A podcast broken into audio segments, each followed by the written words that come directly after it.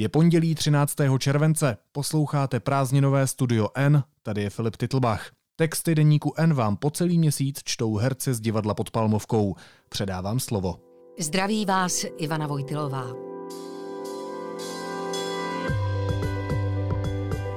Dnes o tom, proč se intelektuálové vzepřeli na obranu svobody. Komentář Petra Koupského. Západ řeší otázku, o čem se může diskutovat a o čem ne. Konvenční pohled na svobodu slova přestává uspokojovat hlavně mladší generaci a starší se brání. Cituji. Naše kulturní instituce stojí před zkouškou. Silné protesty proti rasové a sociální nespravedlnosti vyzývají k reformě policie, která už dávno měla proběhnout. K tomu se přidávají širší požadavky na větší rovnost a inkluzi v celé naší společnosti, jež se týkají mimo jiné vysokoškolského vzdělání, žurnalistiky, filantropie a umění. Nutné zúčtování z minulostí však také vede k posílení nové sady morálních postojů a politických prohlášení. Takových, které oslabují naše normy otevřené debaty a tolerance vůči odlišnostem. Nahrazuje je požadavek ideologické jednoty. Společenské změny vítáme, proti ideologickým pozvedáváme svůj hlas. Konec citace. Změňte tam pár slov a mohlo by to být, včetně té šroubované dikce a úporné snahy o zdrženlivost, prohlášení části inteligence jakékoliv středoevropské země těsně před nástupem kterékoliv totality. Německo začátkem 30. let, Československo či Polsko po druhé světové válce. Jenže tento text vyšel ve Spojených státech v červenci 2020 na webu časopisu Harper's Magazine a to ve formě otevřeného dopisu redakci. Je to trochu neuvěřitelné a trochu samozřejmé jako celá naše doba. Seznam podepsaných je impozantní. Když se zaměříme jen na ty, kteří jsou dostatečně známí i v Česku, pak jsou to spisovatelé, jako je Martin Amis, Anne Applebaumová, Margaret Atwoodová, Ian Buruma nebo Jeffrey Eugenides, Malcolm Gladwell, Jonathan Haidt, J.K. Rowlingová, Salam Ráždí, Farid Zakaria nebo akademici Noam Chomský, Francis Fukuyama, Atul Gavende, Mark Lilla, Deirdre McCloskeyová, Jasha Mank, Steven Pinker. Ale je to také jazzový hudebník Vinton Marsalis či šachista a politický aktivista Gary Kasparov. Celkový počet signatářů je 150. Co je to za lidi? Politicky jsou většinou někde uprostřed, ale seznam zahrnuje jak konzervativního komentátora Davida Brookse, tak Noama Chomského, od nějž nalevo může být už jen fotka Che Guevary v baretu pověšená na zdi. Asi bychom mezi nimi nenašli Trumpovi voliče ani zastánce Brexitu, byť někteří z nich možná volí konzervativně a pravicově. To je možná rozděluje. Více je však toho, co je spojuje. Všichni podepsaní jsou úspěšnými veřejnými intelektuály, publikují, vystupují, naslouchá se jim. Mnozí z nich napsali výborné knihy, skvěle učí, v minulosti šli z kůží na trh a teď opět co si riskují. Ne však mnoho na to jsou příliš dobře zajištěni. Jestli se výraz privilegium na někoho opravdu mimořádně hodí, pak na tuhle skupinu. Hájí svobodu slova, kterou jim osobně nikdo neubírá a ani by to nešlo. V tom spočívá ošidnost jejich postavení. Lze je snadno napadnout z antielitářských pozic. Obvinit, že brání ustálený řád věcí, což skutečně dělají. Celé je to vlastně komické nedorozumění. Signatáři a jejich přátelé celý život sváděli rétorické války s druhou stranou. S pravicí, která se v Americe pozná podle toho, že volí republikány, chce zakázat potraty a hájí právo na vlastnictví zbraně. A zatímco bojovali, dozad jim vpadl nečekaný nepřítel. Jejich žáci a pokračovatelé. Těm nestačí mírný liberální pokrok v mezích zákona. Chtějí velkou změnu a chtějí ji hned – Chtějí jít s kratkou a rozhodně nechtějí další léta z dlouhavých diskuzí, v nichž se na lékárnických vahách poměřuje, kdo má o chloupek pravdy víc. Proč vyvažovat, říkají, když je každému myslícímu člověku jasné, co je správné. Proč popřávat sluchu těm, kdo lžou a škodí, když jasně víte, kde je pravda. A hlavně, proč ztrácet čas s detaily a výmluvami, když je na světě tolik nespravedlnosti, kterou je třeba napravit hned a teď? Vždyť jde o životy. Nečekejme, pojďme do akce, maličkosti dořešíme potom. Když propagujete pokrok, nesmíte se divit, že vás někteří vezmou vážně. Tak vážně, až shledají, že hlavní překážkou pokroku jste vy sami, jejich předchůdci. Stalo se to v dějinách nesčíselněkrát. Establishment je tím vždy znovu zaskočen, často k nemalému pobabení nezúčastněného, leč všechny tyto legrace platícího publika, neboť žije v příjemné iluzi, že nezestárl, že on sám je pořád tou radikální mládeží, kterou býval kdysi. Nikdo nenese revoluci hůř než vítězové té minulé. Z tohoto generačního přírodopisu nijak neplyne, kdo má spíše pravdu. Obránci zvyklostí nebo drzí útočníci. Obecná odpověď totiž neexistuje. Patent na rozum nemají ani jedni. Podle okolností a povahy konfliktu tak mohou mít pravdu stejně dobře ti, kdo změně brání, jako ti, kdo se jí dožadují. Nač si tedy signatáři konkrétně stěžují? V jejich textu, jenž nese jméno Dopis o spravedlnosti a otevřené diskuzi, se píše například toto. Cituji. Otevřená výměna informací a myšlenek, krevní oběh liberální společnosti je den za dnem omezenější. Noviny propouštějí editory, kteří vydali kontroverzní články. Knihy se stahují pro údajnou neautentičnost. Profesoři jsou vyšetřováni protože při výuce citovali to či ono literární dílo. Vědec přijde o místo kvůli tomu, že dal do oběhu recenzovanou akademickou studii. Cenu již platíme tím, že spisovatelé, umělci a novináři mají stále větší averzi k riziku, bojí se o svoje živobytí, kdyby se odchýlili od koncenzu, anebo nejsou dostatečně hodliví se k tomuto koncenzu přiklonit. Omezení debaty, ať už ze strany represivní vlády či intolerantní společnosti, vždy dopadne nejhůř na ty, kdo nedisponují mocí. Zúčastnit se demokratické diskuze je pak těžší pro všechny. Špatné myšlenky je třeba porážet jejich odhalením a argumentací, ne tím, že je ukryjeme a budeme si přát, aby neexistovaly. Odmítáme jakoukoliv falešnou volbu mezi spravedlností a svobodou.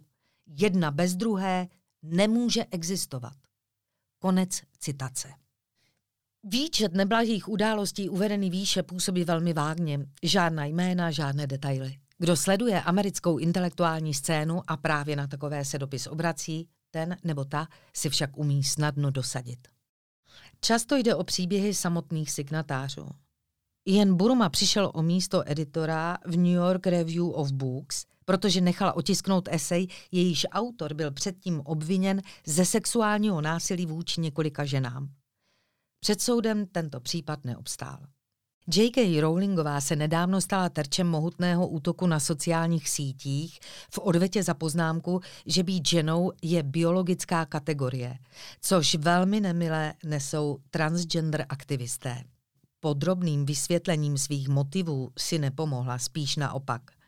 Zařadila se tak mezi takzvané transfobní radikální feministky, což je v části feministického hnutí a mezi většinou trans lidí velmi handlivé označení. A její fanoušci z řad mileniálů se cítí zrazení a opuštění. Kvůli rozhodnutí zveřejnit komentář republikánského senátora Toma Kotna přišel o své místo James Bennett, šéf názorové rubriky deníku New York Times a do té doby jeden z nejrespektovanějších amerických novinářů. Ten mezi signatáři výzvy není. K dispozici jsou mnohé další příklady umlčování názoru, zejména takových, v nichž liberálové volají po pochopení postojů opačné strany. Výzva už má důsledky, které jsou tragy či jen komické, to je věc úhlu pohledu.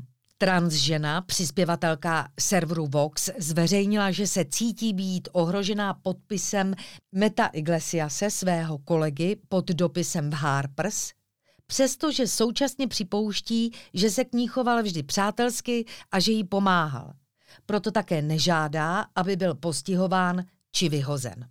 Jedna ze signatářek, také transžena, odvolala svůj podpis, protože podle svých slov nevěděla, kdo všechno se také podepíše.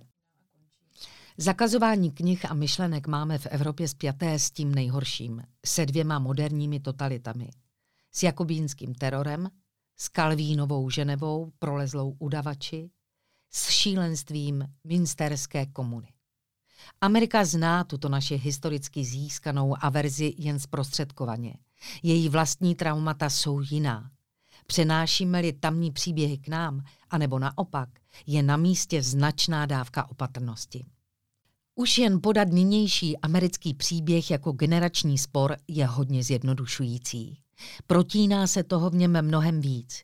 Majetkové a sociální rozdíly, které ve Spojených státech dlouhodobě narůstají. Přibývající počet lidí na okraji společnosti. Nepopiratelná myšlenková propast mezi intelektuálními elitami.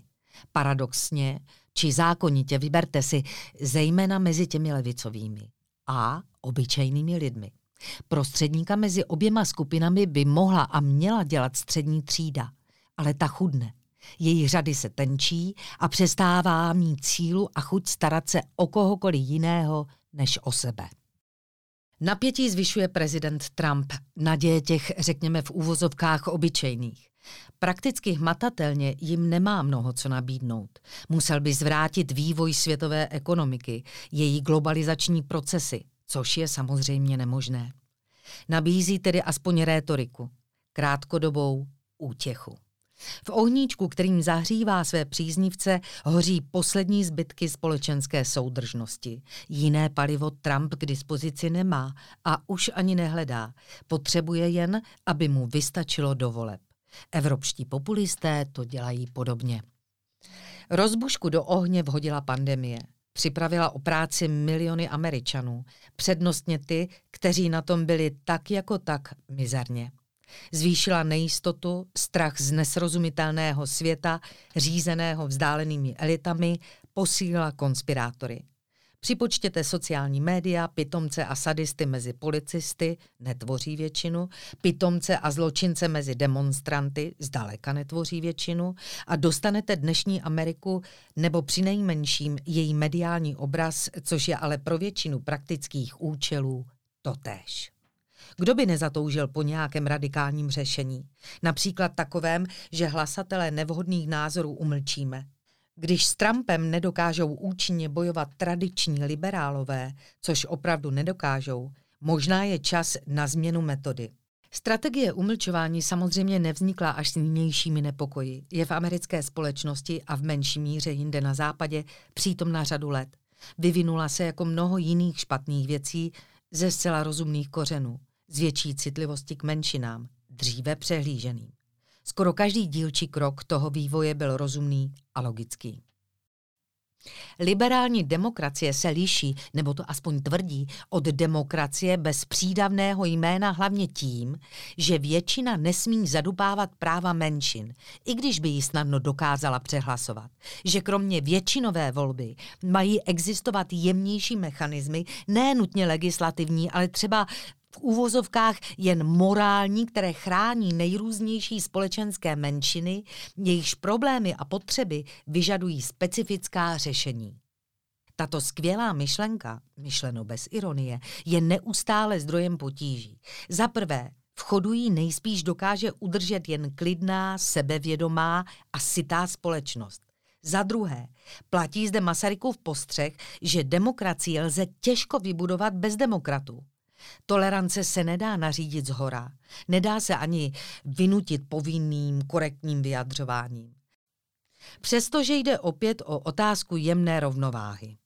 Je mnohem účinnější jít příkladem a nabízet možnosti, než normativně dát spojení černá listina na černou listinu.